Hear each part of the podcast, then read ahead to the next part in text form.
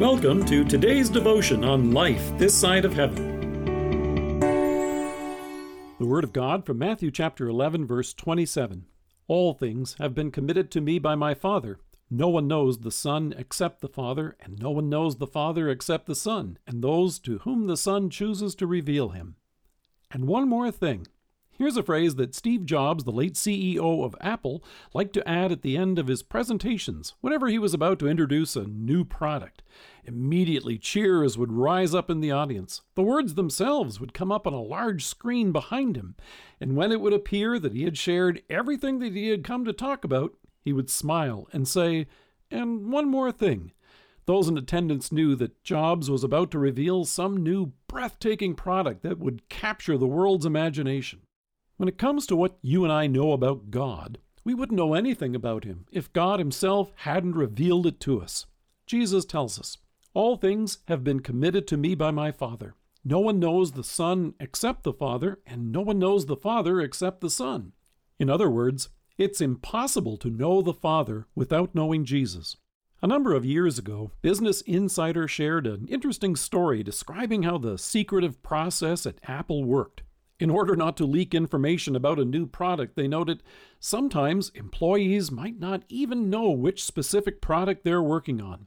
They gave the example of an employee who worked on one component leading up to the creation and launch of the first iPad back in 2010. The employee noted it wasn't until the product release where Steve Jobs went on stage and showed the iPad that they realized that this is what we worked on for the past two years.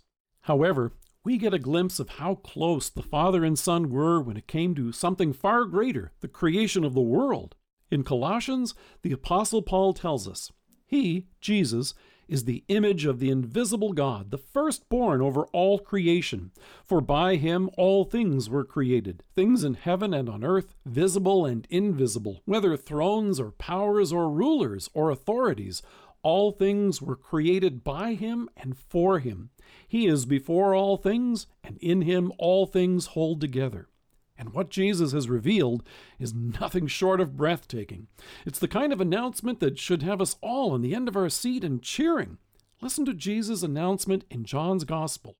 For I have come down from heaven, not to do my will, but to do the will of him who sent me. And this is the will of him who sent me, that I shall lose none of all that he has given me, but raise them up at the last day. For my Father's will is that everyone who looks to the Son and believes in him shall have eternal life, and I will raise him up at the last day. In love for you and me, the Father sent his Son to take our sins upon himself, so that he could give his life on the cross to accomplish our salvation. In him, you and I have full forgiveness of all of our sins and everlasting life through faith. But this news wasn't leaked. It didn't slip out, and you and I didn't stumble upon it by accident. Jesus himself announced the Father's eternal love for us. He has revealed it, as he says, to those to whom the Son chooses to reveal him. That means you and me. God Himself wants you to hear of how much He loves you, and He made sure of it. And He has recorded it for us in His Word. You and I have a front row seat to the announcement of the salvation that God has prepared from the beginning of the world. As Paul reminds us in 1 Corinthians, no eye has seen, no ear has heard, no mind has conceived what God has prepared for those who love Him. But God has revealed it to us by His Spirit. Instead of making us wait and then announcing, and one more thing, there's no announcement bigger than this, and God wants you to hear it today and often. Let us pray. Almighty God, thank you for the announcement of your salvation, which you have revealed to me in your Son. Amen. Thank you for joining us. If you're listening to us by podcast or on Alexa, we invite you to browse the resources that are available on our site at lifethissideofheaven.org. God bless you and have a great day.